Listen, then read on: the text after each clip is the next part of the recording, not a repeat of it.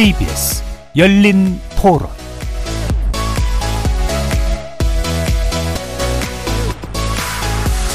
안녕하십니까. KBS 열린 토론 정준희입니다.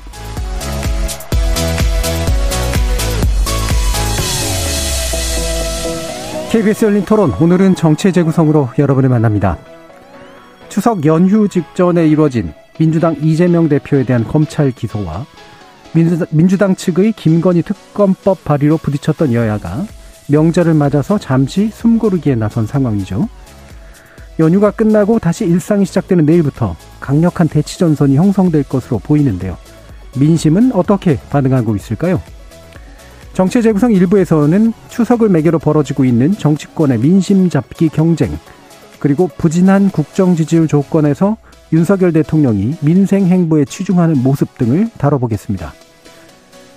정진석 국회 부의장이 새로운 비대위원장으로 추대되면서 국민의힘 새 비대위가 비대위 체제가 문을 열었습니다. 하지만 이준석 전 대표는 이에 대해서도 가처분 신청을 냈고요. 다시 한번 법원의 판단이 여당의 운명을 가릴 듯한데요. 이준석 전 대표와 국민의힘 이미 돌아올 수 없는 강을 건넌 상태에서 양측에 상처만 남길 일종의 치킨 게임을 하고 있다는 분석이 나옵니다. 혼란의 국민의힘 내부 상황 정치의 재구성 2부에서 자세히 살펴보겠습니다. KBS 열린 토론은 여러분이 주인공입니다. 문자로 참여하실 분은 9730으로 의견 남겨주십시오. 단문은 50원, 장문은 100원의 정보 이용료가 붙습니다. KBS 모바일 콩과 유튜브를 통해서도 무료로 참여하실 수 있고요. 일라디오 이제 콩을 통해서 보이는 라디오로도 만나실 수 있습니다. 시민 논객 여러분의 날카로운 의견과 뜨거운 참여 기다리겠습니다. KBS 열린 토론 지금부터 출발합니다. 살아 있습니다. 토론이 살아 있습니다. 살아있는 토론, KBS 열린 토론. 토론은 라디오가 진짜입니다. 진짜 토론, KBS 열린 토론.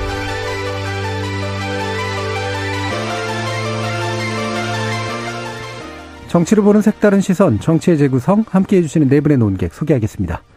자, 먼저 신인규 국민의힘 전 상근부 대변인 나와주셨습니다. 네, 안녕하세요. 신인규입니다. 하원기 전 더불어민주당 상근부 대변인 자리하셨습니다. 예, 안녕하세요. 하원기입니다. 최수영 시사평론가 함께 해주셨고요. 네, 최수영입니다. 김주루 변호사 나오셨습니다. 네, 안녕하세요. 김준우입니다. 자, 추석 맞은 정치권 분위기를 짚어볼 텐데요. 어, 추석 연휴 동안 뭐 민생 강조는 여야 모두 했었습니다. 하지만 정작 실질적인 이제 전선은 사법 리스크라고 하는 걸 둘러싸고 지금 만들어지고 있죠.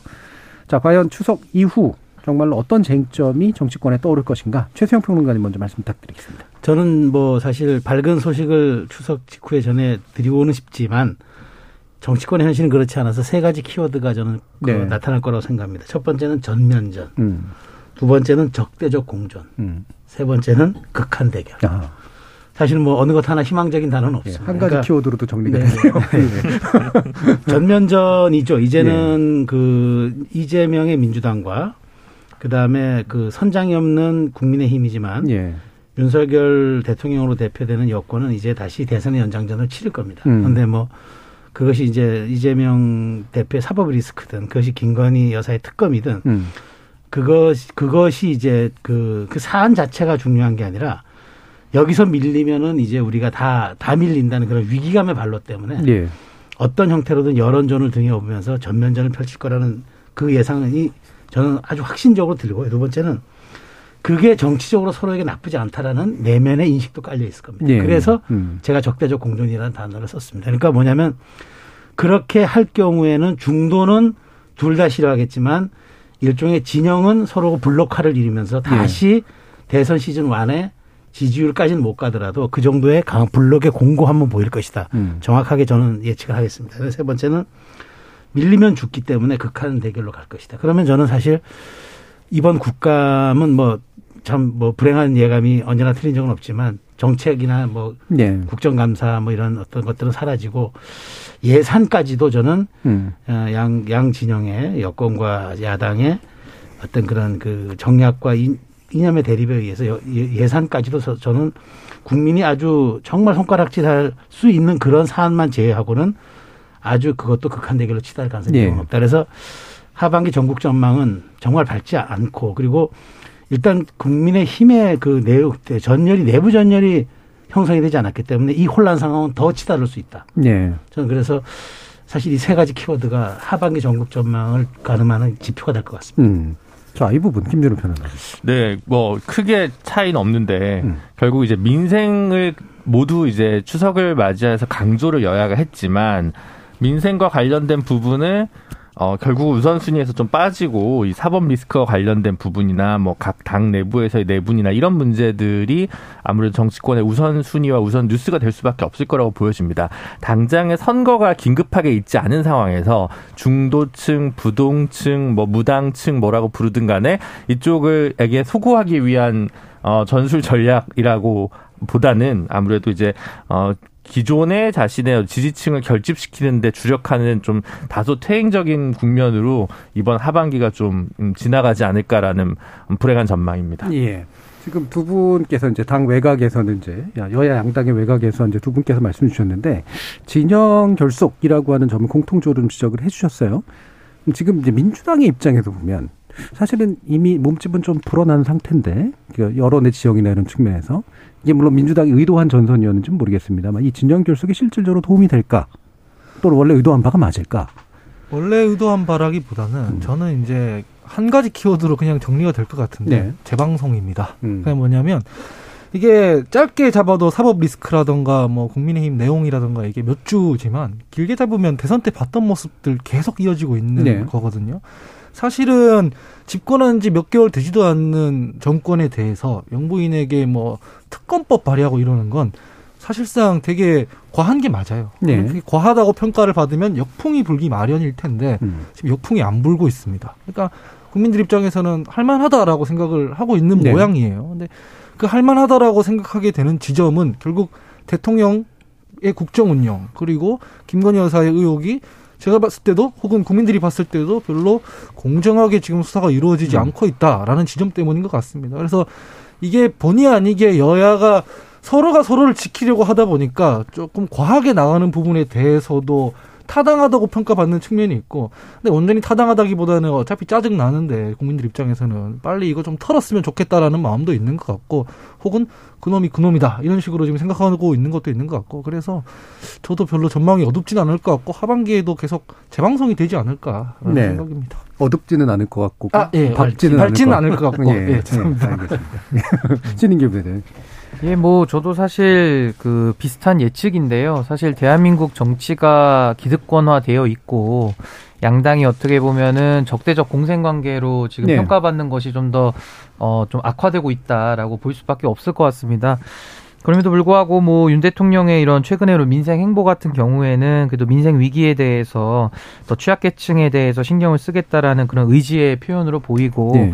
사실 이런 봉사라는 것은 좀 이미지 정치 아니겠습니까? 그래서 이미지적으로는 그런 메시지를 전달했다고 볼 수는 있는데 이게 그림으로만 끝나서는 안 되지 않겠습니까? 정말로 지금 국제 경제가 어렵고 대한민국 경제도 어려운 이런 위기 상황 속에서 여당 자체는 지금 대통령이 개입이 되어 있다고 지금 보는 상황 속에서 네. 상당히 자중질환하고 있기 때문에 보다 민생에 집중하기 위해서라도 좀 더 정치력을 더 발휘하셔야 된다. 일단 음. 이런 평가를 좀 내리고 싶고 앞으로 저도 그렇게 전망이 밝아 보이지는 않습니다만은 그래도 그 안에서 좀 더 개혁적이고 보다 좀 더 여야를 좀 더 통합할 수 있는 이제 그런 정치 세력들이 조금 더 목소리를 더 내야 되지 않는가 저는 그렇게 생각을 네. 합니다.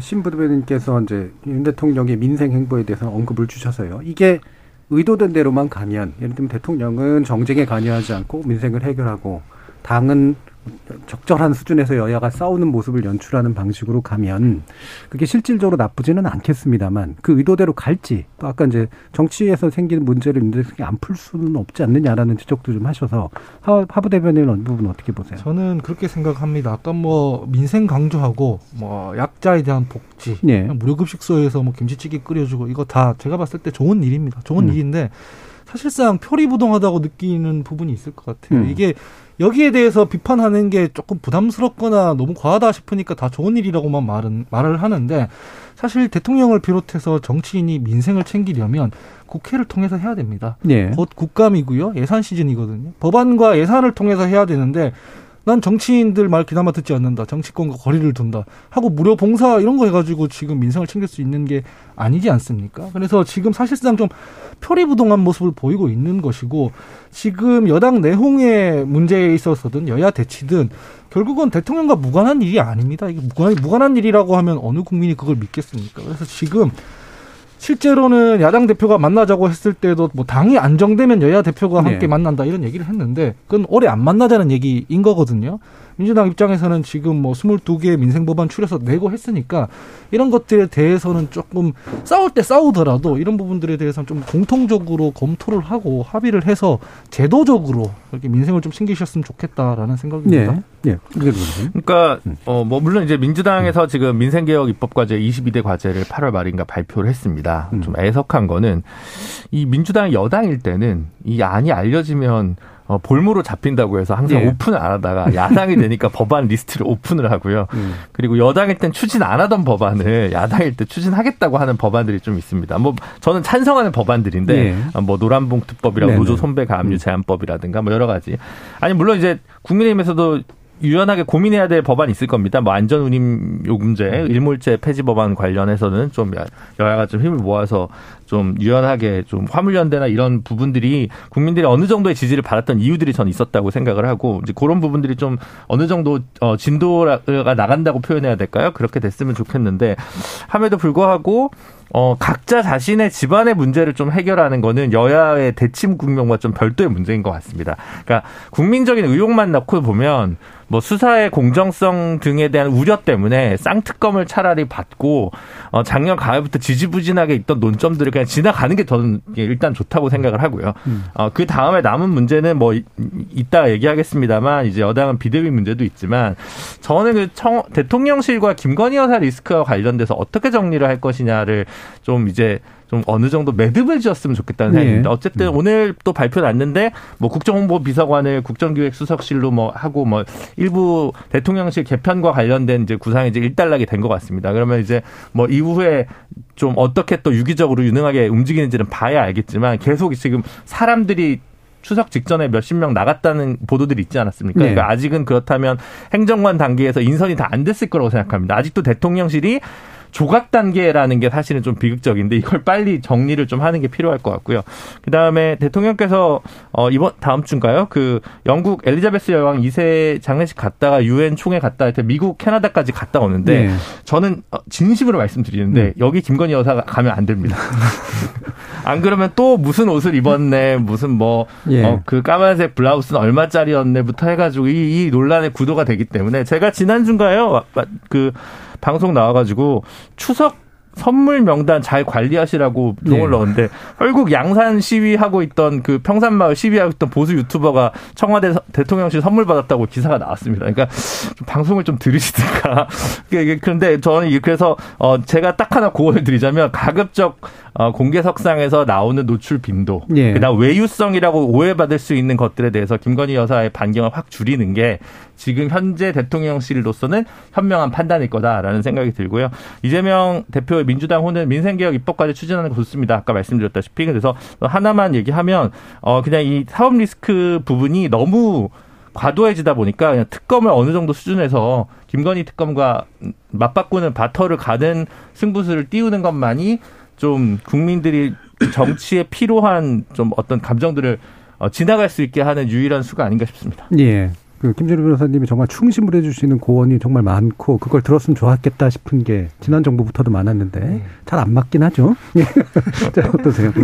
예, 그뭐 저기 뭐 김준호 변호사 예. 말씀하신 그, 그 김건희 여사 동행 문제는 뭐 나중에 좀 짚어 예. 보기로 하고 일단 예. 저도 약자 복지를 챙기는 거는 저는 그 대통령이 그래서 이제 좀 뭐랄까 방향을 약간 잡으신 것 같다는 생각이 들어요. 그러니까 지만 대선 때도 약자와의 동행을 한 캠페인 축으로 진행을 하다가 이제 김종인 네. 위원장이 네. 갑자기 사퇴하면서 약간 이렇게 유야무야되는 게 있는데 그 대통령께서는 취임사에서 말씀하셨지만 자유를 많이 강조하세요. 네. 근데 자유가 보수 정신의 한, 한 축이기도 하지만 또 한 축은 뭐냐면은 바로 공동체 복원이거든요. 네. 그리고 이제 그것이 이제 따뜻한 보수라는 걸로 나타나는데 네. 네. 대통령께서 이제 그런 걸 많이 얘기하신 것을 생각한 것 같아요. 그러니까 본 당신이 얘기하고 국정 과제는 아니지만 그 가치로 던진 이슈들이 전혀 이제 뒷받침이 안 되는 거예요. 정부 음. 그 그게 정부든 당이든 일단 여권에서조차.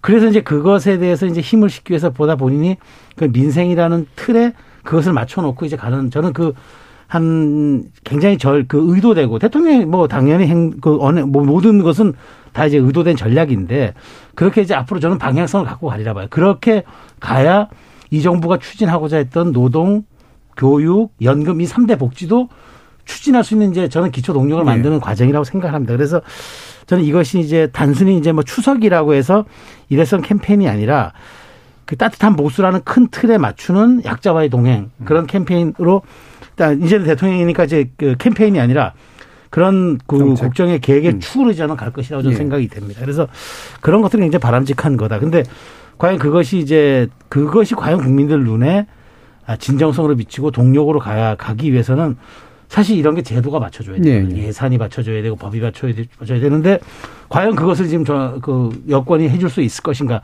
그건 이제 좀 과제로 남는다 좀 말씀을 드리겠고요.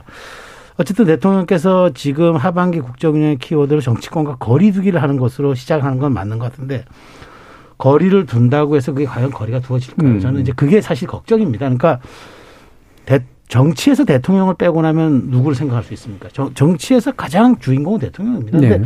대통령이 나는 현실 정치와 거리를 두고 정책과 민생에만 집중할 거야. 얼핏 들리기에는 참 아주 어, 좋은 얘기 같지만 이건 정말 구두선입니다. 네. 정말 레토릭이고 수사입니다. 그래서 대통령께서 그렇다면은 말씀 그렇게 하시더라도 그러면 내적으로는 어느 정도까지 정치에 말하자면은 의사를 전달하고 조율하고 하는 그런 과정들 뭐 그러다 보니까 비서실이 있는 건데 그것을 조금 저는 톤업을 해야 된다고 생각합니다. 예, 예, 이제 이제 아, 난 그 기사, 기사를 잘 안 봐서 몰라요. 뭐, 저는 그렇게 뭐, 과, 당연히 관여하지 않습니다. 그 공감할까요? 네. 뭐, 저는 사실 그렇게 국민들이 민주주의의 훈련을 저는 이제 그 1950년대 이후에 우리가 다 그렇게 다 좋은 지가 70년이 된 네. 국민입니다. 그래서 그렇게 말씀한다고 해서 믿을 국민도 많지 않을 것 같고 오히려 책임지고 가장 정치인의 가장 큰 덕목은 직접성이다. 네. 라는 말을 생각하시고 내가 했던 모든 것에 대한 책임을 지고 내가 입당한 당이고 내가 나를 대통령으로 만든 당이니까 나와 함께 가도록 내가 좀 그러면 조율해 보겠다. 뭐 설령 겉으로 말씀을 그렇게 안 하시더라도 내면으로는 그렇게 가시는 게 저는 방향성이 맞다. 예, 예. 그래서 그런 이런 모습은 좋은데 뒷받침할 수 있는 내부적인 것도 함께 드러내진 음. 않아도 병행을 해야 한다고 저는 조언을 드리고 싶습니다. 예, 예. 뭐안 그래도 지금 엘리자베스 2세 여왕 서거 이후에 뭐 얘기를 하고 있습니다만 사실 군주제 국가에서 군주가 하는 일에 더 가까운 것에 가까운 일들이 현재 대통령이 하고 있으시고 그럼에도 불구하고 총리가 해야 될 중요한 정책 해결 과 유사한 그 그런 이제 군주제 국가에서 이 큰 정치에 관련된 부분들이 좀 필요하지 않는가 공통적으로 계속 지적해 주고 계세요. 심 변호사님도 말씀해 주시죠. 예, 어떻게 보면 사실 윤석열 대통령께서 음. 과거 공직 경험을 했다라고 네. 한다면은 이제 검찰총장 경험이죠. 사실 수사를 했던 업무인데 이제 거기서 했던 행정 업무랑은 지금 국정 운영이라는 것이 완전히 질적으로 다를 겁니다. 네. 그래서 아까도 우리 하 대변인께서 말씀하셨다시피 법안 하나를 통과하지 못하면은 사실 대통령으로서 할 수 있는 게 없거든요. 그러려면 내부적으로 지금 국민의힘이라 고 하는 정당의 내부적인 정치에도 어느 정도 대통령이 순기능적으로 작용을 해야 되는 것이고 더 나아가서는 야당을 국정의 파트너로 놓고 본다 그러면 서로 이제 협치의 틀을 만들 책임도 사실 대통령이 있는 겁니다. 그런데 뭐 민주당까지 가기에 앞서서 일단 국민의힘 내부 문제만 보더라도 예. 의도적 무시 전략을 취하면서 그냥 모른다, 그냥 거리 둔다라고 하는데 사실 뒤에서 보면은 거리 안 두고 있는 것들이 또 증거가 나오지 않습니까? 그럼 그랬을 때 지도자에 대한 그 말의 신뢰 이런 것들이 무너지는 문제가 하나 있고 결국은 그 여당의 집권당의 당 대표를 결국은 무리수를 써가지고 지금 사실은 이 사단이 난 거 아니겠습니까? 그 본질은 거기 있다라고 보거든요.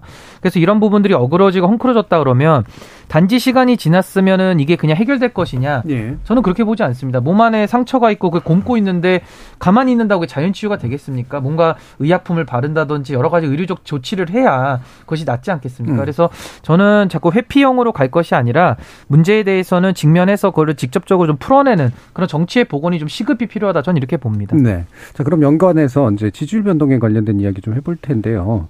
어, 뭐 지지율은 뭐 일부 또 오른 게 약간 오른 게 나오기도 했습니다만 전체적으로 보면 뭐 이제 답보 상태에 가까운 거라서 이게 추석 이후에 또 어떻게 움직일지 현재 민생행보가 긍정적으로 영향을 미칠지 또 아까 김 변호사님 말씀 주신 이후 이제 그 순방 과정에서 나타난 일들이 또한 불필요한 논란 양산될지 이런 경우들도 좀 있는데 예를 들면 행복 만들기님이 주신 의견은 김 변호사님 말씀에 동의합니다. 김건희 여사 가지 않았으면 좋겠습니다. 의도를 떠나서 불필요한 논란이 양상됩니다라는 말씀도 주시기도 했습니다. 자 일단 아, 지지율에 영향을 미칠 변수들에 대해서 좀 짚어주시죠, 최세영. 네 네. 지금 저 이번 리얼미터 여론조사 결과 아, 오늘 0.3% 예. 이건 뭐 제가 그 얘기를 또 해야 되나요? 그저 음. 그 예, 제가 곧 나중에 예, 곧 나중에 얘기해 주십시오. 그래서 0.3% 포인트 이제 긍정 오르고 부정 빠졌더라고요. 예. 뭐 이거는 사실 큰 의미를 둘 수 없는 수치이긴 합니다만 그럼에도 불구하고 바닥은 치고 올라간다는 측면에서 이제 전문가들은 강보합세라는 이제 전문 용어를 쓰죠. 보합인데 그나마 그 약보합세가 아니라 올라가는 추세에 있는 강보합이다 이렇게 생각하는데 이 기간이 5, 6, 7, 8, 9 닷새간을 조사를 했습니다. 근데 5, 6, 7이 이제 바로 대통령께서 민생 행보에 집중했던 것들이거든요. 그러니까 태풍 흰남노가 올라올 때 1박 2일을 그냥 대통령 용산, 용산 대통령실에서 계속하면서 진두지휘했고 또 발빠르게 대응했고 그다음에 재난지원금 지급 500원 국민이 바로 소집해가지고 네. 재난지원금을 지급한다든가 그다음에 그 이제 재난지원 선포한다든가 이런 발빠른 대응들이 국민들 어, 눈에 좀 많이 이제 좋은 평가를 받았던 것 같고 그런 정부의 대응 능력에 대해서 많은 신뢰를 보여줬던 것 같아요. 네. 그런데 마지막 날 8월 9, 8일과 9일에 있었던 이재명 대표의 이제 기소 및 소환 뭐 음. 그런 통보 이런 논란과 함께 바로 이어진 김건희 특검법 민주당이 발의했잖아요. 예.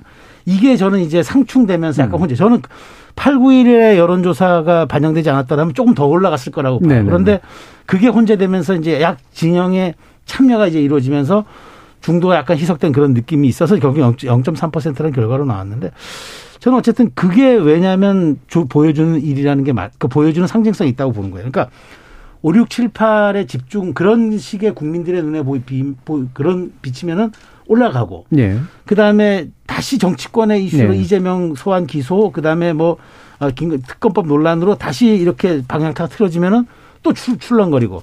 그럼 그렇다면 이제 대통령께서 앞으로 가야 할 방향성은 정해진 거 맞아요. 그게 네. 앞서 얘기한 그런 것들이긴 한데 이제 지지율에 대해서 다들 뭐, 뭐 정확하게 뭐 늘 하는 이야기지만 일희일비하지 않는다는데 저는 대통령 지지율에 일희일비해야 저는 음. 정말 좋은 정치가 된다고 봅니다. 그러니까 음. 국민들의 반응에 실시간으로 국민들의 요구에 실시간으로 반응해 준다 그러면은 그건 대중 추수주의나 혹은 포퓰리즘이 아니라 성실하게 저는 복무하는 과정이라고 네. 생각합니다. 그러니까 인식을 좀 바꿔줬으면 좋겠다. 그러니까 네. 말씀은 설로 설령 일희일비하지 않는다 하더라도 국민들의 요구와 지향점이 어디 있는지 실시간으로 파악해서 대통령실에 그렇게 뭐 400명 가까운 인력이 근무하는 건 그런 걸 하라고 있는 것 아니겠습니까? 그렇다면은 앞으로 대통령께서 지지율에 대해서 조금 신경을 쓰신다면은 그런 식으로 국민의 요구와 국민의 지금 지향하는 것이 어디에 있는지를 즉시적으로 파악하는 음. 거.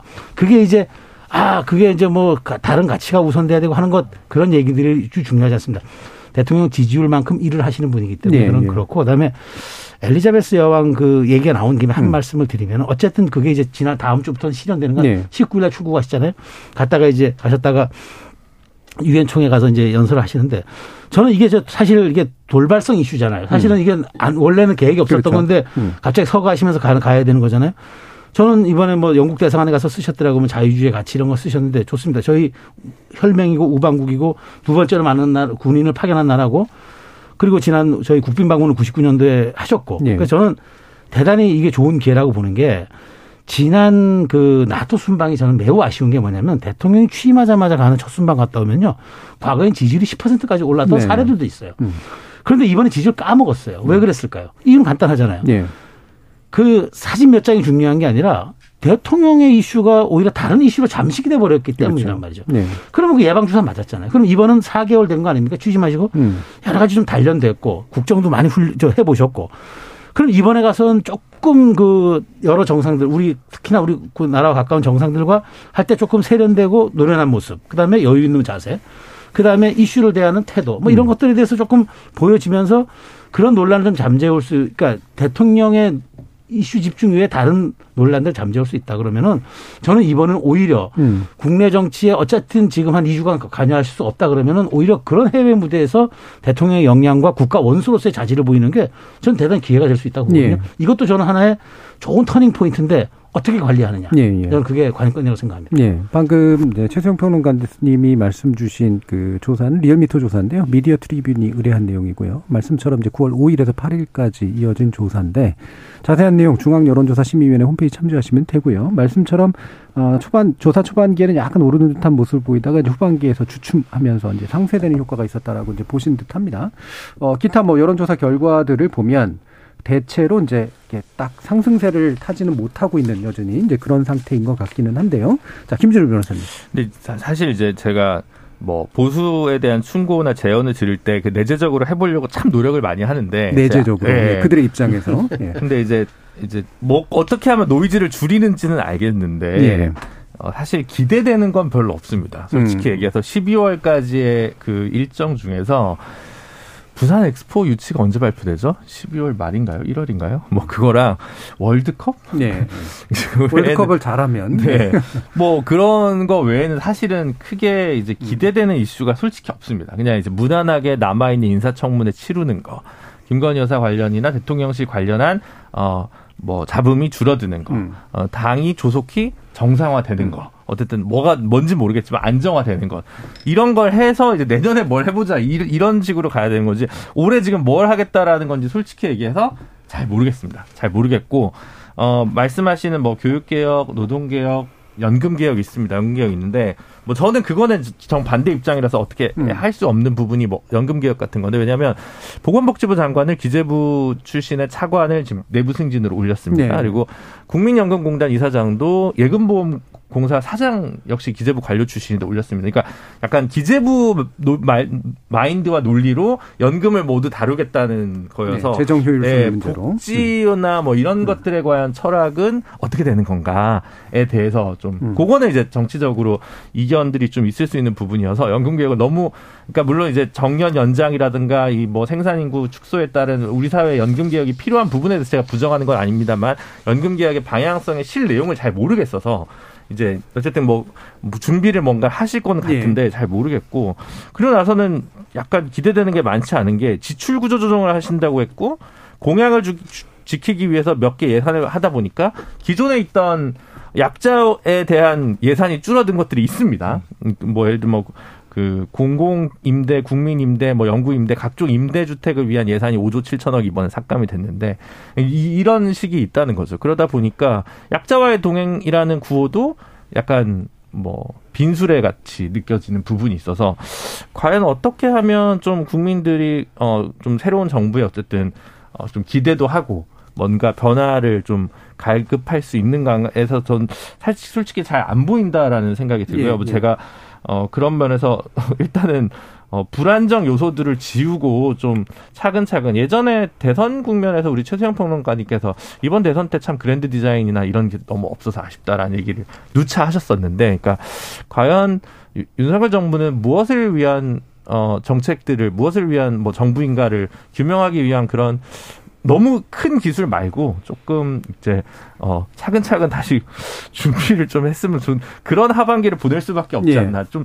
이상하지만 실전인데 동계훈련 같은 하반기여야 된다라는 생각이 많이 들고 예. 있습니다. 예. 부산 엑스포 그 유치 문제도 2023년 말에 발표된다고 해서요. 아, 그렇습니까? 예, 그게 그 영향을 미치려면 아, 잘 되더라도 1년을 기다려야 돼서 동계훈련이 좀 길어질 것 같은, 것 같은 그런 느낌인데 자, 이게 어 그래도 좀 몇 개를 잘하면 지지율에서 있어서 상당히 좀 상승세를 좀 올릴 수 있다라는 견해도 있고 방금처럼 이제 사실 할 수 있는 게 그렇게 많지 않은 그런 상태이기도 하다라는 견해도 좀 있어서 당장 아 현재의 이제 대치 국면을 만들고 있는 이슈에 또 더 집중해서 한번 이야기를 나눠보죠.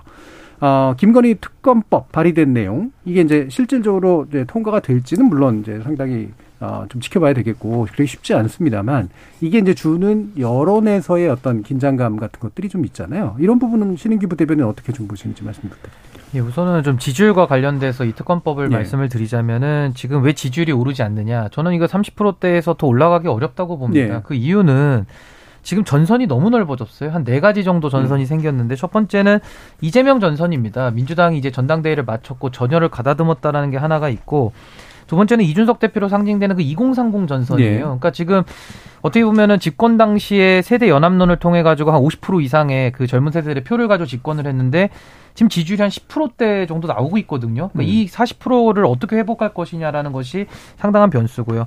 그 세 번째는 지금 구윤핵관들이죠. 그러니까 음. 그 과거 MB 정권 때 이제 여러 가지 정치 행위를 시작했던 분들이 이제 김무성 의원으로 이제 상징되는 분들인데 이제 김무성 전 의원도 민주평통 의장으로 이제 지목됐다가 철회됐고 예. 또 지금 행정관들 다 지금 인사정리하면서 과거 MB 세력들 다 지금 잘라져 나가고 있거든요. 음. 그럼 그 전선이 하나가 있고 마지막으로는 이제 소위 말하는 이제 극우 유튜버들을 음. 통해서 여러 가지 그 중도층들이 지금 반감을 가지고서 등을 돌리고 있는 이런 현실 속에서 이 네 가지 전선을 추스리지 않고서는 예. 전 지지율 올라가기 어렵다 보고 이 지금 김건희 특검법하고 연관돼서는 저는 사실 조정훈 의원께서도 이 지금 김건희 여사에 대한 특검법에 대한 공개 반대를 하셨는데 저도 일단 좀 비슷한 생각입니다. 왜냐하면 이 특검이라는 것이 고위 권력자들에 대한 부패 수사라든지 이런 것들이 수사의 공정성과 중립성이 의심될 때 아주 예외적으로 특검법을 시작하는 것이거든요. 예. 근데 지금 김건희 여사 같은 경우는 사실 무슨 권력 부패도 아니고 일반 검찰이나 경찰에서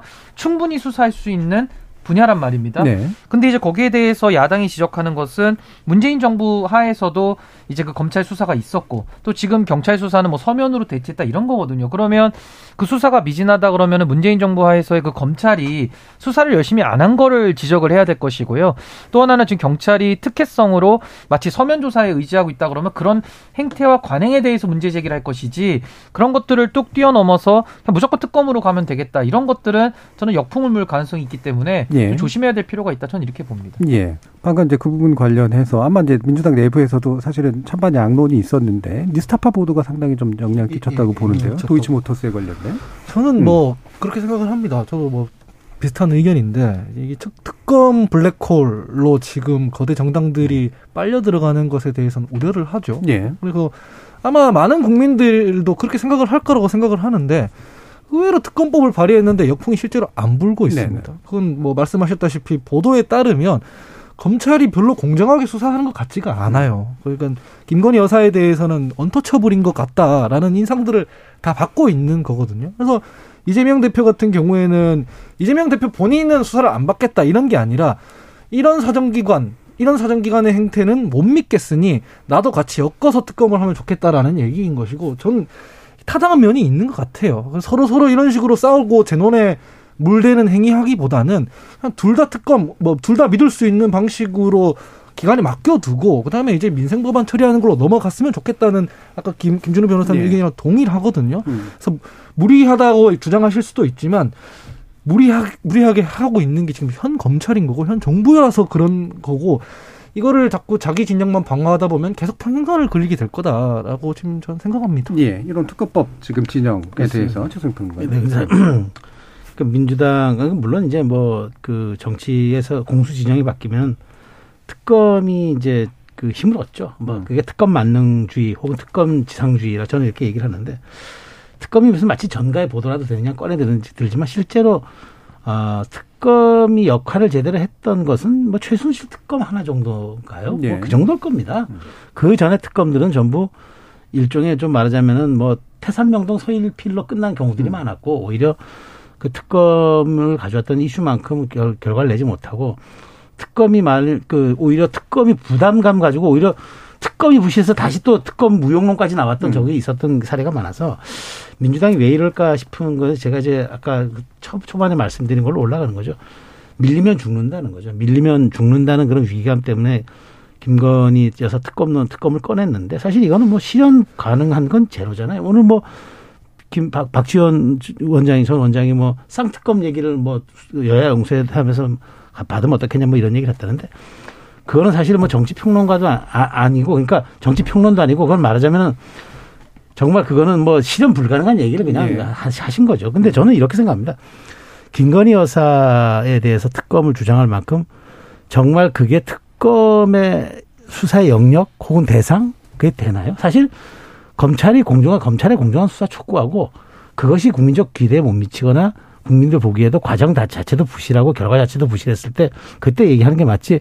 지금은 마치 이재명 대표에 대해서 소환 조사라든가 기소 이런 것들이 이루어지니까 기다렸다는 듯이 이렇게 몰고 나오는 거는 전혀 저는 저는 저는 이것이 정치 도리에 맞지는 않는데 이제 하부 대변인 얘기하신 것처럼 이게 지금 뭐 일부 여론조사에서 50%의 네. 지금 지지를 얻고 있다. 그러니까 당위성을 얻고 있다는 게 민주당이 지금 그렇게 여론전을 펼칠 수 있는 이제 힘이 되는 것 같은데 저는 그렇게 봅니다. 이거는 이재명 민주당 대표의 조사와는 등치될 수 없는 그런 사실은 건이 안 되는 겁니다. 그렇게 저는 그렇기 때문에 저는 이제 이게 시간이 지나면 지날수록 지금은 뭐 이렇게 이런 조사들이 나올 수 있으나 제가 보기에 김건희 여사에 대한 특검론을 계속 무리하게 주장할 경우에는 저는 이건 반드시 역풍이 불 거라고 보고 이재명 그 대표는 오히려 수사를 잘 받으면서 이 얘기를 했을 때 저는 오히려 그게 저는 저 오히려 더 저는 그 정당성을 가질 수 있다고 봐요. 지금 그러니까 지금 이재명 대표는 변호사이면서도 본인이 자기에 대해서 방어권 같은 거 행사 안, 안 하고 있잖아요. 그건 뭡니까? 지금 저 진술도 진술서 내라는 것도 부실하게 하고 그 다음에 출두하면 출두하지 않고 그리고 이제 기소는 이루어졌고 그리고 이제 본인은 이거 이것이 정치 탄압이라고 한다 그러면은 본인이 법률가인데 그럼 본인이 얘기하는 피자 방어권 같은 건 왜 본인 스스로 지, 하려고 하지도 않고 뭐 그 정말 거기에 대해서 적극적으로 나서지도 않았습니까? 그러니까 그렇게 정치적인 어떤 음모와 정치적인 탄압 이런 걸로 몰고 가야 그 정당성이 생겨서 그것을 김건희 특검법으로 물을 타는 건데 저는 당장은 지금 이게 어, 추석 밥상에서 며칠간 사이에 이슈가 되어서 이렇게 나올 수는 있지만 이것을 길게 끌고 가거나 특검에 대한 모든 것을 올인 전략으로 갔을 때는 저는 제가 보기에 네. 이건 저는 바람직한 전략도 아닐, 아닐 뿐더러 이제 저 이재명의 민주당이 제1야당으로서의 전략과 제1야당으로서의 공격성도 상실한 거라고 저는 생각합니다. 네, 지금 이제 언급되고 있는 여론조사의 내용은 이제 코리아 리서치, 그러니까 MBC에게 의뢰해서 지난 7, 8일 날 조사한 결과인데요. 이게 이제 그 특검에 대해서 이제 필요하다고 보신 분들이 62.7%가 나왔고요. 불공정한 수사 결과로 경찰의 무혐의 처분이 이루어졌다에 대해서 64.7%라고는 응답이 요게 아마 민주당에게 이제 꽤 힘을 실어주는 듯한 그런 양상이 연출된 것 같은데 뭐 자세한 내용은 이제 홈페이지 참조를 해주시고요. 자.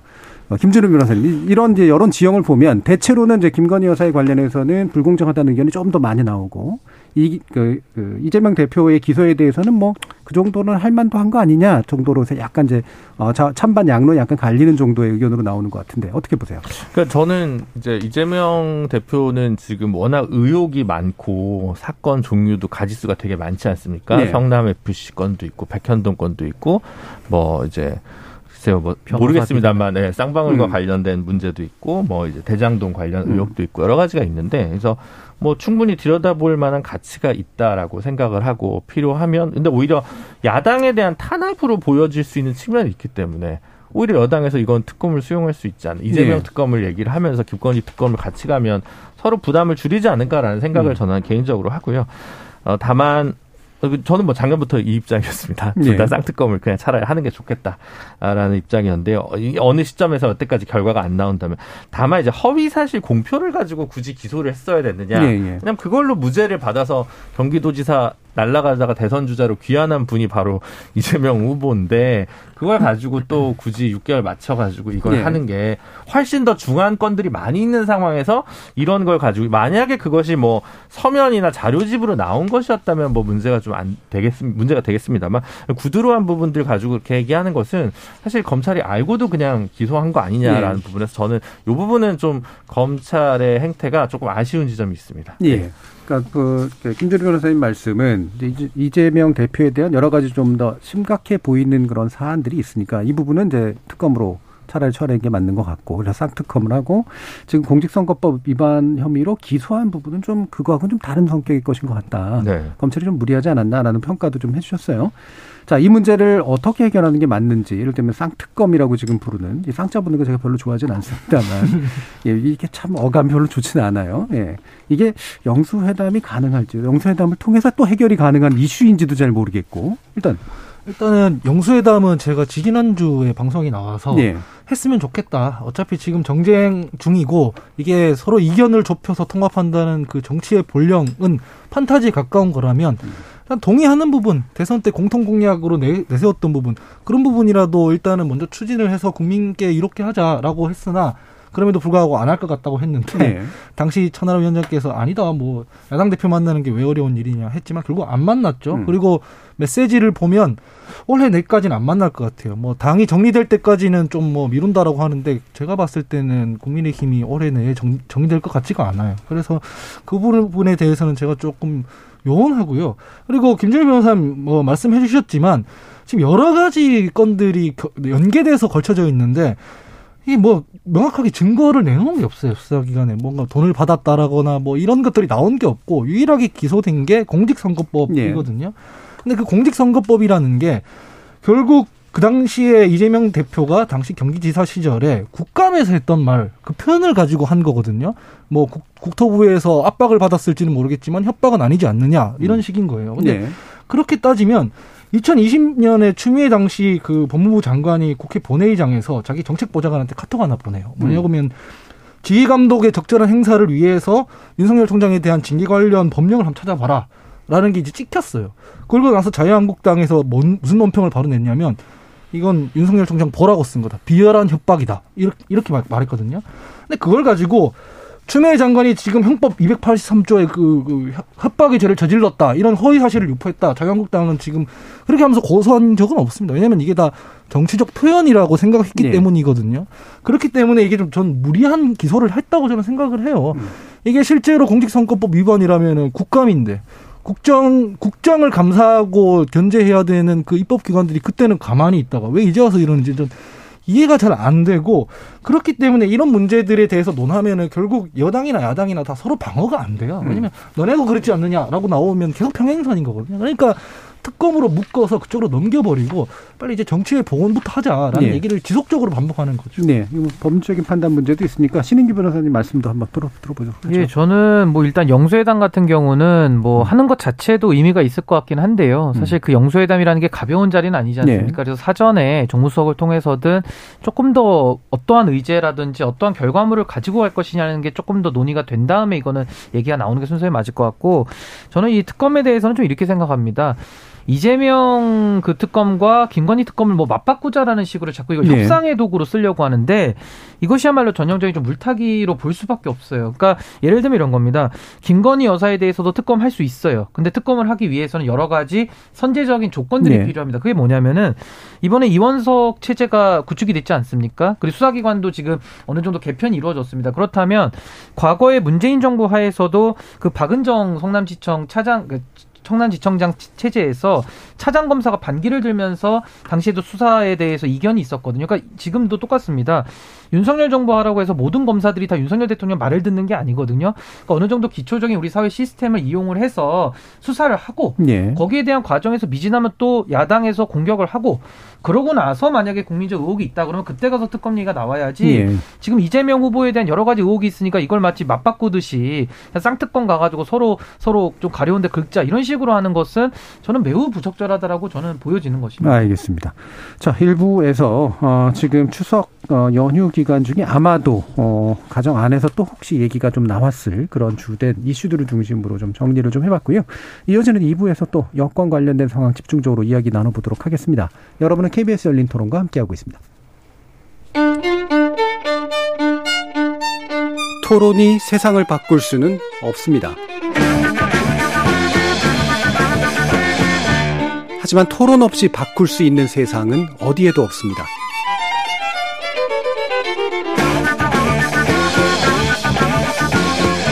세상의 선한 변화를 갈망하는 당신. 정답이 아니라 질문의 힘을 믿는 당신. 우리 KBS 열린 토론에서 만납시다.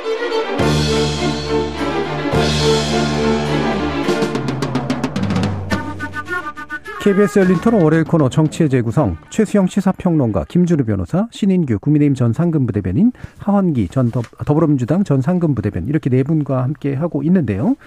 자 국민의힘의 두 번째 비대위가 최근에 선제 만들어진 정진석 비대위로 어, 일단 올리기로 했습니다.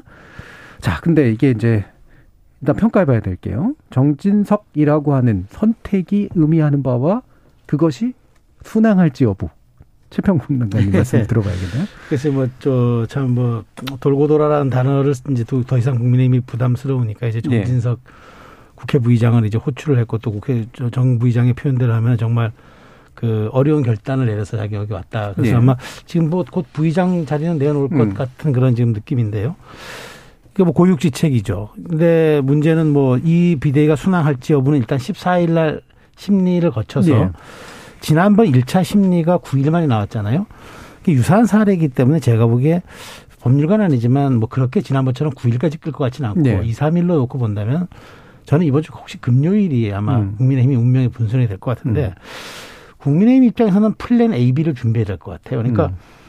그 정진석 비대위가 일단 가처분 신청이 인용이 안 돼서 순항을 하게 될 경우에는 내일쯤 비대위원 임명하고 가겠죠. 그러면 이제 기, 정진석 비대위는 일단 관리형 비대위니까 혁신형도 아니고 관리형이라 비대위니까 조속하게 정기국회 마지막을 시점으로 해가지고 조기 전당대회 꾸릴 수 있는 이제 로드맵을 짜고 당시 이제 예산 통과 시기에 맞춰가지고 바로 전대 준비위원회 띄워서 이제 가겠죠.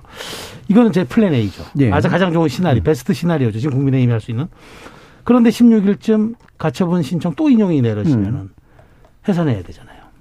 그럼 이제 세 번째 비대위는 안 되잖아요. 그러면 플랜 B는 뭐냐? 원내대표 선거가 될 거라고 봅니다. 예.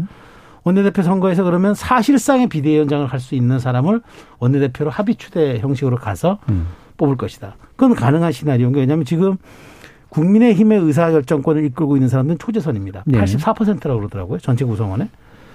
그, 그, 이사, 이분들이 이제 지난번, 일, 지난번에 나왔, 나왔던 얘기입니다만은 통상 어떤 이슈가 벌어지면 당내 개혁 이슈가 벌어지면은 위기 국면에 오면은 중진들이 오히려 혁신과 쇄신을 아니 그러니까 중진들이 안정과 네. 관리를 얘기하고 초재선들은 혁신과 쇄신으로 이걸 돌파하자고 하는데 이번엔 정반대였어요. 다르죠. 중진들이 혁신과 쇄신을 얘기하고 음.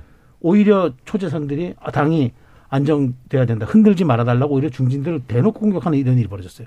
뒤집어 얘기하면 이번 의총 만약 플랜 B 상황이 온다 그러면 또 초재선 목소리들이 클 겁니다. 네.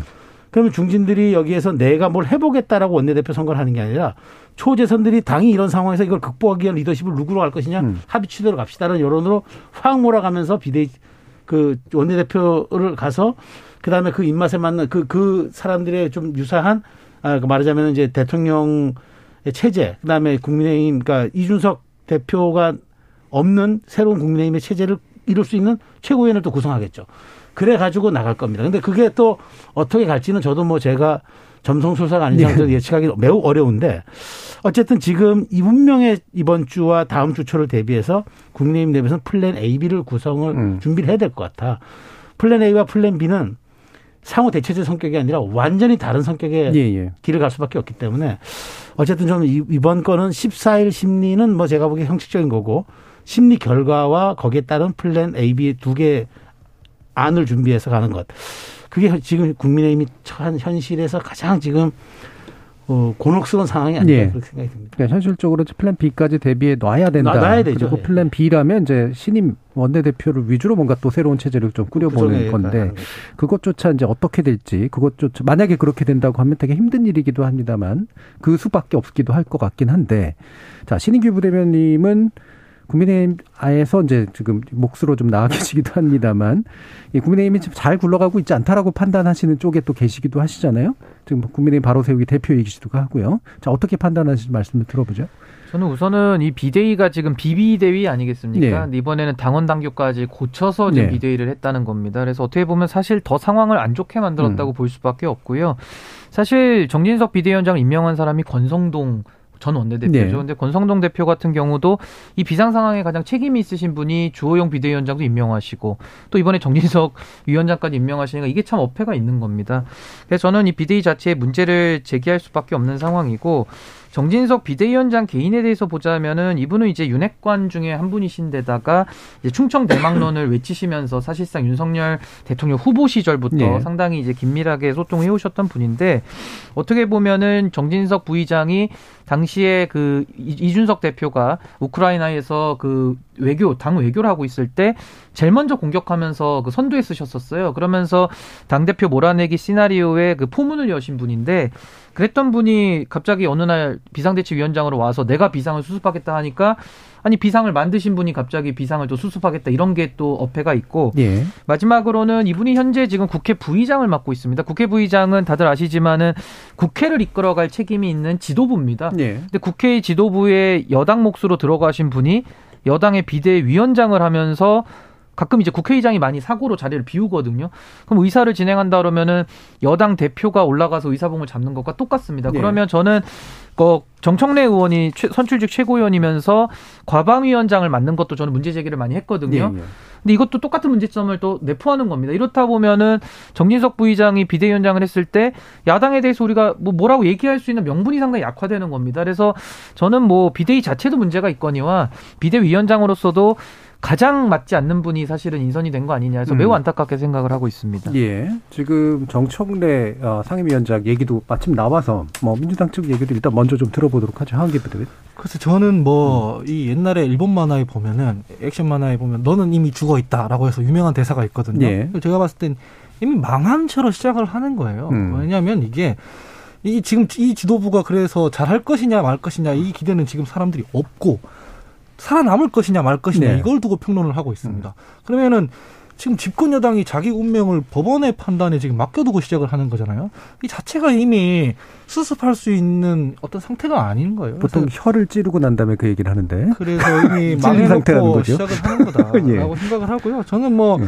여당 지도부에서 상임위원장 겸직하는 거 문제도 솔직히 그렇게 해야 되는지 모르겠어요. 최고위원 예. 하기에도 아마 좀 과중한 업무가 저는 있을 거라고 생각을 하는데 특히 이런 대치 국면에서는 그래서 굳이 거기 상임위원장까지 욕심낼 필요는 없어 보인다라는 생각을 하고 그래서 뭐 어, 저는 뭐 그렇다고 이 지금 국민의힘 얘기를 하는 거니까 말씀을 네. 드리면 저는 사람이 얼마나 없었으면 이러냐라는 생각이 듭니다. 음. 왜냐면은 국회 부의장 하고 있던 사람을 비대위원장으로 떠올리는 것 이게 첫 번째고 두 번째는 윤핵관이잖아요. 네. 어쨌든 지금 아까 전에 국정 그 지지율 얘기도 했습니다만 국정 지지율이 떨어지고 국민의힘 지지율이 떨어진 것은 국민의힘의 연성 지지층이 이탈했고 중도층이 돌아오지 않아서 그런데 그럼 그걸 회복하려면 그 두 사 그 두 층의 소구력이 있는 정치적인 행보를 해야 합니다. 네, 네. 근데 전혀 그와 무관한 대통령 눈치만 보는 어떤 상황을 만들어 놓고 이걸 지금 비상대책위원회라고 꾸려놨잖아요.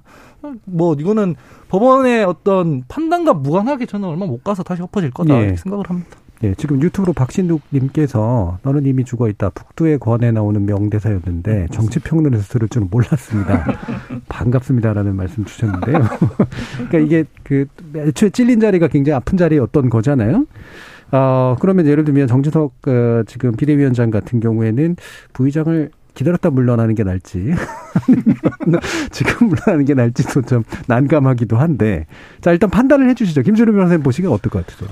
그러니까 전 당연히 정진석 의원이라고 생각을 했거든요. 근데 예. 국회 부의장이라는 점 때문에 이걸 어떻게 할 음. 거냐를 가지고 고민해서 뭐 박주선 전 의원이나 이런 분들 얘기가 나왔던 것 같은데 5선이 서병수, 주호영, 조경태, 정진석입니다. 그러면 서병수 의원은 전국위 소집 관련해서도 자기 의견을 왔다 갔다 했으니까 어, 윤심이랑 좀 거리가 있다고 음. 봐야 될 거고 주호영 의원 지금 비대위원장 물러났는데 그걸 할 수는 없고 조영태 의원은 더 어, 혼자 단기 필마로 항상 사시는 분이고 예. 그럼 당연히 정진석 음. 의원밖에 떠오를 수가 없, 떠오를 수밖에 없는데 여기서 국회 부의장인데 어떡하냐 이거 가지고 이제 마지막에 고민하지 않았을까라는 어, 생각을 하고요. 결국은 뭐 가처분 결과가 앞으로 나오든 어떻게 나오든 이준석 전 이준석 대표와의 강은 건넌 거 아니냐. 음. 이미 그렇게 헤어질 결심이 됐다.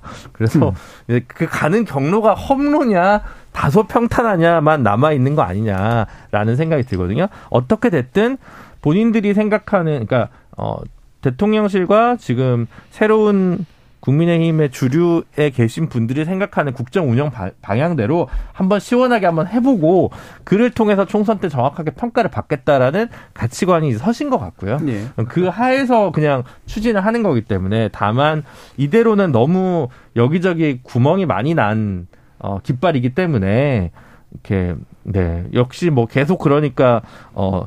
창당 요정 우리 김한길 위원장 얘기가 자꾸 나오면서 총선 전에 뭔가 좀 변화의 물꼬를 하나 만들려는 구상을 좀 장기적으로는 갖지 않을까라고 예. 보고 있습니다. 예, 이게 아까 이제 최승 평론가님께서 아마 금주가 분수령이 될 것 같다는 말씀을 또 주시기도 하셔서요. 뭐 그게 일정대로 갈지는 잘 모르겠습니다만 조금 간단히만 김준우 변호사님 보시기에는 다음 주 나오시기 전에 한번 맞춰봐야 되니까 네. 어떤 결과 나올 아니 저는 지난번에 틀려가지고요 이번에는 그냥 침묵하는 걸로 침묵하는 걸로 네 예. 비겁하게 예. 제 선택을 하겠습니다 왜냐하면 저는 그 비대위 만드는 과정 최초의 비대위 만드는 과정은 부당하다고 봤는데 예. 그 내용 심사를 법원에서 할 줄은 몰랐습니다 음. 안 하는 게 관례라고 그렇죠. 생각했기 때문에 예. 저는 안 한다고 봤던 거고요 그래서 이게 보기 좋게 틀린 만큼 제가 음. 더 이야기를 하는 게 오히려 염치 수신료의 가치를 떨어뜨린 일이라고 생각합니다. 예. 일단 한번 실체로 실체적으로 판단하는 쪽으로 들어가 버렸기 때문에 네. 다시 나올지 안 나올지 네. 어, 신 변호사님 보시기에는 법원이 유지할 것 같을 것 같은데. 예, 저는 이거 책임당원 소송을 제가 대리했기 음. 때문에 예. 이 내용을 제가 잘 알고 있는데 음. 사실 내용 심사를 했다라는 것은 이미 내용에 대한 판단은 예. 끝난 겁니다. 그리고 음. 같은 재판부가 판단을 하고 이번엔 당원 당규를 바꿔서까지 했기 때문에 음. 저는 인용이 될 거라고 봅니다. 네, 알겠습니다. 제가 굳이 음. 이제 이 험한 길을 가려고 만약 음. 국민의힘이 이제 헤어질 결심을 했기 때문에 이준석 대표랑 제 생각에는 최고위원 사퇴하신 분들을 다시 선출한 다음 이분들이 다시 사퇴를 하면 음. 그거는 이제 더 이상 법원에서 건드릴 수 없는 음. 비상 상황이 될 겁니다. 예. 음, 거기까지 하면 아마 법원 가처분 형식으로 이제 비대위를 막을 수 있는 길은 예. 없어지지 않을까라는 예. 생각은 듭니다. 그러니까 예. 핵심은 그런 거잖아요. 어쨌든 간에 뭐 정당에서 당원들이 민주적 절차로 뽑은 당 대표를 음. 이런 식으로 쫓아내면 안 된다라는 게 핵심이잖아요. 법원의 메시지라는 거죠. 예, 그거를 음. 소급 입법 해가지고 그 상황의 규정을 끼워 맞춘다고 한들 뭐 같은 판사라면서요, 심지어 음. 판단이 달라질까 하면 저는 아닐 거라고 생각해서 이번에도 인용될 것 같습니다. 예.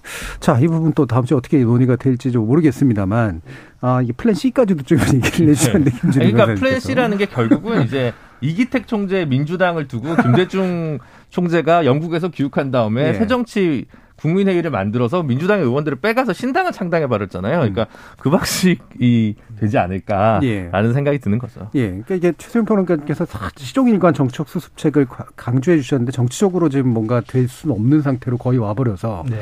어떤 그 지금 플랜 C까지 얘기를 해주셔가지고. 그, 그, 네. 저도 지금 뭐그 대안이 없는 게 그러니까 다만 예. 전 이런 있어요. 그러니까 뭐 재판, 재판부가 이제 뭐 여론을 따라가면 안 되죠. 네. 말 그대로 법리적으로 판단해야 되는데 음. 지금 최근 그 이후에 많은 사람들이 그, 그 결정에 뭐 다 수용했죠. 수용하면서도 과연 정치의 사법화가 온다 하냐는 질문을 많이 던졌고 네. 또 그게 사실은 여론화가 많이 됐습니다. 음. 그래서 이제 그러면 도대체 사법이라는 영역이 정치의 어디까지를 자, 잣대로 재단하고 할 수 있느냐 이런 부분은 논란이 됐기 때문에 그러면 저렇게 저는 이제 법리적으로 이제 뭐 어, 뭐 논쟁할 생각은 없습니다. 그러니까 이렇게까지 고쳐서 갔는데 그것을 또 새로 그 재판부가 어떻게 판단할지 그건 재판부 영역인데 어쨌든 저는 제, 그 국민의힘에서는 지금 한 반반 정도 기대를 하는 것 같아요. 그러니까 음.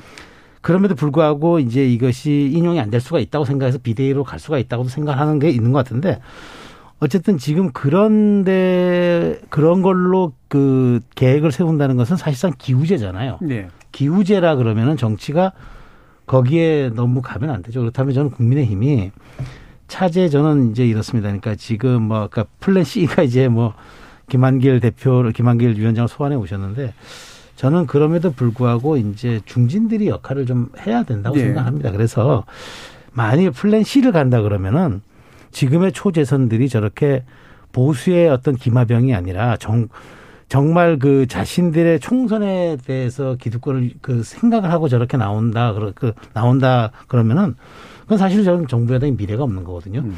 그런 점에 대해서 중진들이 뭔가 책임감을 가지고 그 정치의 본령에 대해서 조금 아 좀 얘기 그러니까 그 국민의힘 내부에서 여론화를 시키는 방법을 찾아야지 이제 더 이상 사법부 어쨌든 뭐 정치가 이제 풀 수 없는 영역으로 갔기 때문에 사법부의 결정에 기대서 할 수 있는 정당이라 그러면은 지금 내부에서는 사실상 그 저는 뭐 아까 좋은 얘기 이미 죽은 그런 네. 정당이죠. 네. 그렇다면은 지금 이라도 저는 중진들의 역할을 해야 된다고 생각합니다. 예. 네.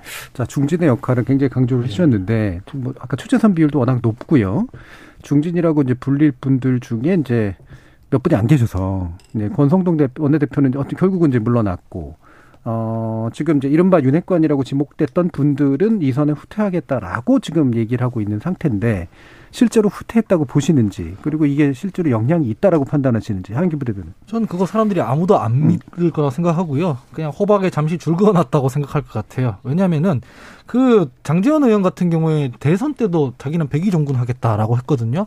근데 실제로 백의정군 했다고 믿는 사람 별로 없을 거라고 저는 알고 있습니다. 음. 그래서 실제로 지금도 정진석 비대위원장 체제를 두고 윤핵관 헤게모니가 해체됐다고 생각하는 사람이 누가 있겠습니까? 네.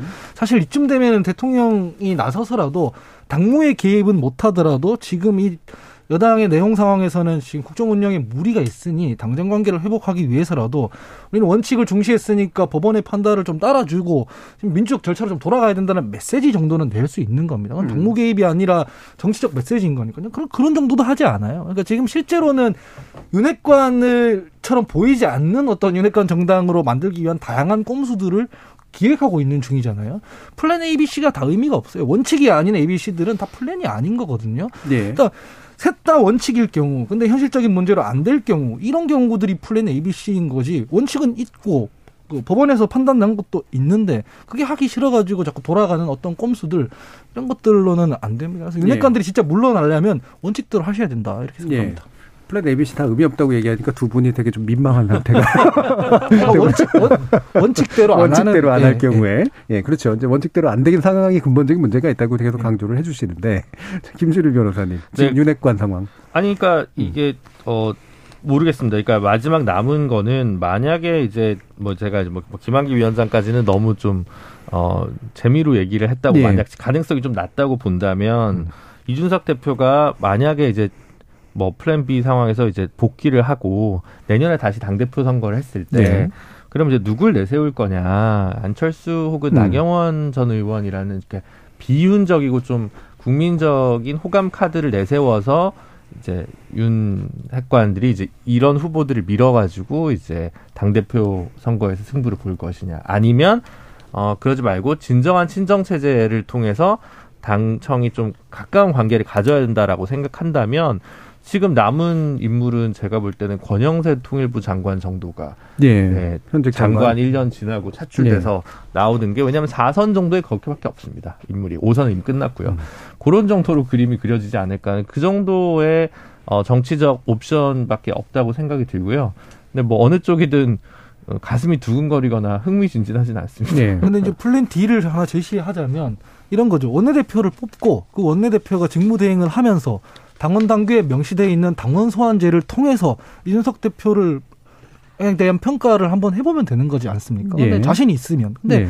그런 식으로 지금 규정에 있는 어떤 로드맵은 전혀 작동을 안 시키고 다른 길을 자꾸 가려고 한다라는 점을 이제 지적하고 싶은 부분이죠. 예. 예. 저도 사실 뭐 비슷한 생각인데 음. 그 입법자라는 역할 자체가 법을 만드는 역할 아닙니까? 근데 예. 지금은 법을 만드시는 분들이 법을 어기고 사실 꼼수까지 입법하는 모습까지 보이는 게 저는 부끄럽고요. 사실은 그리고 정당 민주주의라는 것이 무엇이겠습니까? 법원이 말하는 게 정당 민주주의랑 헌법 같이 말하고 있거든요. 그렇다면 지금 말씀하신 대로 당원 소환제를 통해서 이준석 대표 당장 오늘이라도 끌어내리면 됩니다. 근데 그 길을 가지 않고 이상한 꼼수 위주로 해서 하니까 문제인 거고 저는 잠시 살기 위해서 영원히 죽는 길을 택하지 않아야 되는데 지금은 영원히 죽는 길을 택하려고 아등바등 노력하는 것이 참 저는 안타깝고 저는 예. 국민의힘 당원으로서 이건 정말 아니다. 저는 그렇게 공개적으로 얘기를 예. 하고 있습니다. 너는 이미 죽어 있다서 영원히 죽었다. 언제 지금 자꾸 가서 점점 이렇게 암울해지는데 자 최수영 평론가님 예. 지금 국민의힘 어쨌든 수습의 방식으로 아까 이제 중진 의원들의 이제 그 중요성을 좀 강조를 예. 해주셨는데요. 실질적으로 이게 수습이 가능할 정도의 권력 지형 변화 가능할 거라고 생각하세요? 아, 그러니까 저는 이제 네. 급 이제 만일 거기서 인용이 또 되면 네. 정말 당이 파산해 이러는 거잖아요. 음. 그럼 저는 그래서 제가 중진들 역할을 네. 하는 얘기를 하는 게 삼선 협의체가 있고 사선 협의체가 있거든요. 네.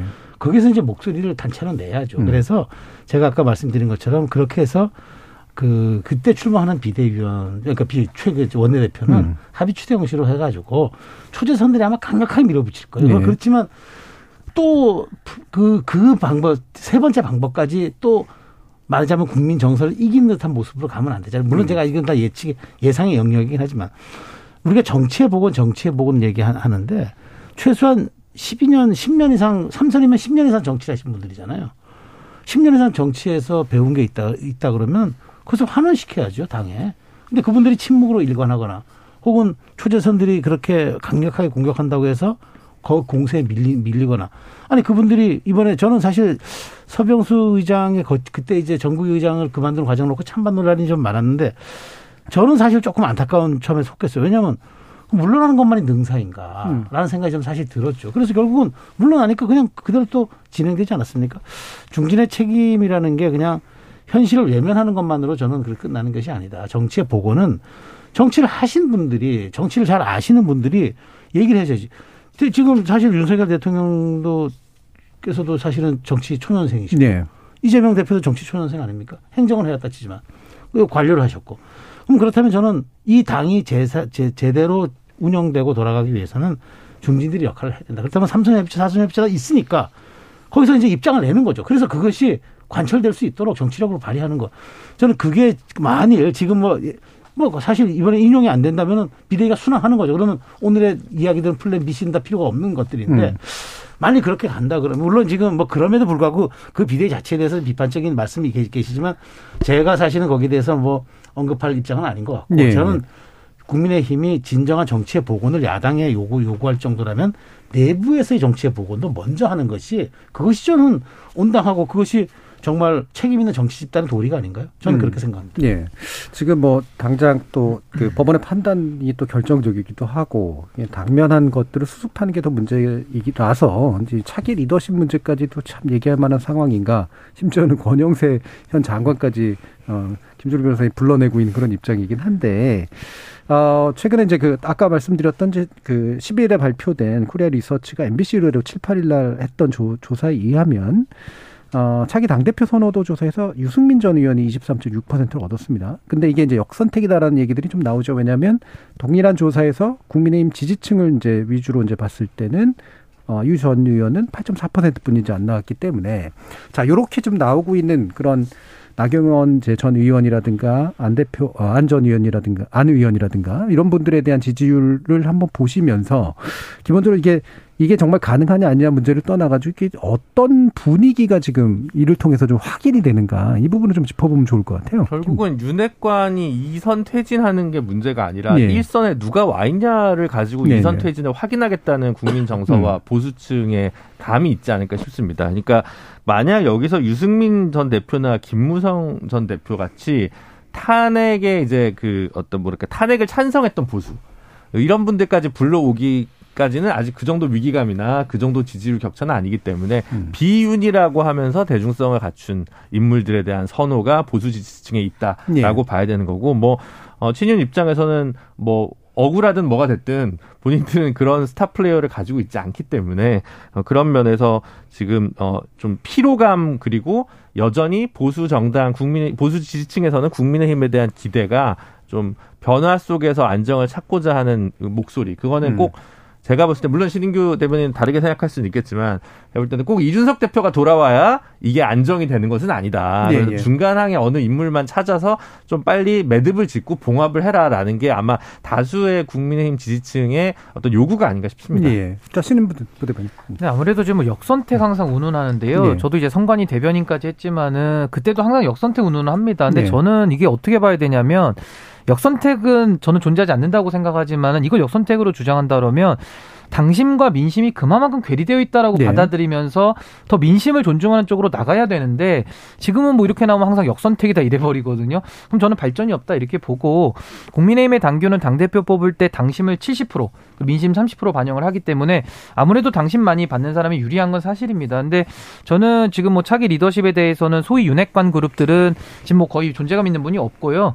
아마 안철수 의원 정도나 나경원 의원 정도일 텐데 나경원 의원은 과거 2020, 2020년도 그 총선에서 대표를 당할 때 원내대표로서 큰 책임을 가지셨고 예. 그 이후에도 이제 여러 가지 출마를 거듭하면서 국민들한테 반성과 성찰의 모습을 보여주지 못했기 때문에 전 기대가 없다고 보고 안철수 의원 같은 경우도 국민의당에서 왔기 때문에 보수 지지층에서 전통적인 거부감들이 좀 있습니다. 그래서 그런 대안 부재론 속에서 한번 유승민 의원을 한번 이렇게 좀 대안으로 한번 고려해 보는 거 아니냐 저는 이렇게 음. 보고 앞으로도 뭐 그 혹시라도 이제 그 전당대회를 언제 할지 모르지만은 한다 그러면 무수한 일이 아마 있을 겁니다. 예. 좀 지켜봐야 될 상황 아닌가 이렇게 예. 봅니다. 그 선관위 대변인 하셨다는 건 우리가 아는 선관위가 아니라 당 안의 선관위 아, 예, 말씀하시는 대선 때 선관위였습니다. 네. 예. 예, 김준호 선생님 뭐 말씀하실 거예요? 아, 예. 아니요. 근데 그 그게 좀 말씀이 약간 애매할 수 있는 게 음. 윤석열 후보는 민심보다 당심의 힘으로 당선되신 후보로 예. 선출되신 분이었다는 점이라는 음. 거죠. 네. 음. 예, 그거는 또 룰이 좀 다릅니다. 예, 그 공직은 또 5대 5고 예. 당 대표는 또 7대 3입니다. 예, 그러니까 제 말은 이제 룰이 아니라 어쨌든 그 당시에는 예. 다, 민심에서는 홍준표 후보가 앞서고 음. 당심에서 이제 누구죠? 저기 윤석열 후보가 예. 앞서서 이렇게 된 거 아니겠습니까? 그러니까 민심과 당심의 비율을 보려는 국민의힘에서 늘 문제 있었던 겁니다. 왜냐하면 이명박 후보와 박근혜 후보 사이에 했을 때도 당심과 민심의 입장이 달랐고요. 예. 그러니까 룰에 따라서 이게 작은 차이들이 있었는데 그래서 그 국민의힘이 전통적으로 민심을 중심으로 볼 거냐 당심으로 중심으로 볼 거냐는 사실 굉장히 좀 어려운 난제인 것 같긴 합니다. 예, 이게 민심이냐 당심이냐 이게 참 애매모호한 게 역선택은 사실은 의도적으로 판을 흐리기 위해서 이제 외부 세력들이 이제 하는 전략적 행위에 가깝고 그런 사실 관심이 민주당 내 지금 별로 없는 것 같아요. 그 민주당 지지층 내에서. 아니, 지금 가만히 있어도 예. 국민의힘이 지지율이 떨어지고 있는데 민주당 분들이 굳이 여기 와가지고 그 분당을 예. 하겠습니까? 우리가 그거 신경 쓸 때는 예. 아니고 그리고 예. 당심 민심 괴리 이거는 국민의힘뿐만 아니라 민주당에서도 음. 예. 마찬가지고 뭐 정의당도 그런 음. 게 있는데 전 이거는 이렇게 봅니다. 지금 아까 전에 제가 말씀드렸다시피 국정 지지율이나 정당 지지율이 떨어지고 있는 것, 연성 지지층이 이탈하고 중도층이 이탈했기 때문이라 했잖아요. 민주당도 마찬가지입니다만 이걸 회복하려면 자유한국당이 아니라 다시 국민의힘이 바로 서야 되는 문제거든요. 근데 지금 이 결과를 놓고 보면은 국민 전체로 따지면은 국민의힘이 지금 복원이 돼야 된다라고 하는 것이고 그 국민의힘 지지층에서는 이건 지금 자유한국당으로 돌아가는 거거든요. 네. 그래서 이거는 국민의힘에서도 조금 예, 좀 심각하게 받아들여야 되는 게 아닌가 싶고요. 근데 이런 얘기를 제가 평론 남의 일처럼 하자니 저희 당도 뭐 비슷해서 예. 저도 예, 당대표 선거 관련해서 한 말씀드리면 사실 뭐 그렇죠. 뭐 비율이 신대변 신대변인 얘기한 것처럼 다르죠. 공직 선거 5대 5고 네. 당 대표 당 대표 선거는 이제 7대 3인데 당 대표 선거는 속성상 참여자들의 그 더 지지를 많이 이끌어내는 게 중요합니다. 네. 근데 이제 음. 그 어떤 선거 국면이라 그러면은 참여자보다는 관전자들을 끌어들일 수 있는 네. 그런 캠페인과 그런 상품이 필요하고. 근데 문제는 이번에 뽑힐 당 대표가 총선 공천권도 행사하지만 음. 공그 총선의 당 대표라는 거예요. 총선의 음. 간판이라는 거예요. 그게 약간 좀 상황이 달라요. 그래서 어쨌든 저는 이번에 뽑히는 분은 7대 3의 룰에서 뽑히는 분이긴 하지만 음. 최대한 확장성을 가진 분이 돼야 된다. 그렇지 않으면 총선의 간판이 될 수가 없기 네. 때문에. 그래서 음. 그런 얘기가 나오는 것 같아요. 지금 그래서 국힘의 지지층과 여러 가지 뭐 어, 전체 여론조사의 이게 층이 다르게 나타나는 이유가 이제 거기에 있는 것 같은데 그러나 제가 보기에 정말 전대 시기로 좁혀지고 좁혀지고 지금은 전대가 언제 될까? 이게 사실 지금 무망한 상황에서 이게 지금 그 한 여론조사 실시한 여론조사고 실제 전대가 가까워 그 전대 시기가 공고되고 후보가 좁혀지고 나서 하는 여론조사는 전 다를 거라고 봐요. 네. 그때는 7대 3일지라도 저는 오히려 그때는 그 대중적인 분들이 그러니까 자, 유승민 의원 조금 좀 별개로 치고 그러니까 나경원 뭐 김기현 안철수 여러 분들이 지금 경합하고 있는데 그때 화두는 아마 지금의 이 위기를 탈출하기 위해서라도 확장성에 대해서 여러 가지 좀 그런 논의를 할 것이기 때문에 그때 여론조사는 다를 것 같아요. 또 여론조사는 다를 거고 네. 이제 굳이 한다면 이제 총선을 감당해낼 수 있는 어느 정도 인지도도 있고 그 확장성도 있는 인물이 좋을 것 같다. 네. 그럼 짧게 김준우 변호사. 아니 그러니까 저는 그럴 건 충분히 타당하신 지적인데 네.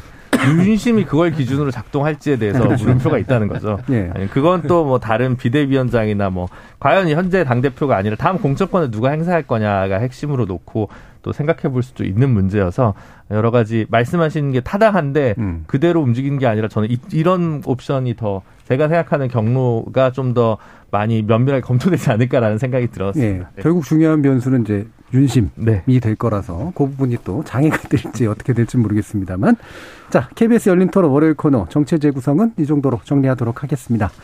오늘 함께해 주신 네 분 김준우 변호사, 최수영 시사평론가, 하원기 더불어민주당 전 상근부 대변인 그리고 신인규 국민의힘 전 상근부 대변인 네 분 모두 수고하셨습니다. 감사합니다. 감사합니다. 감사합니다.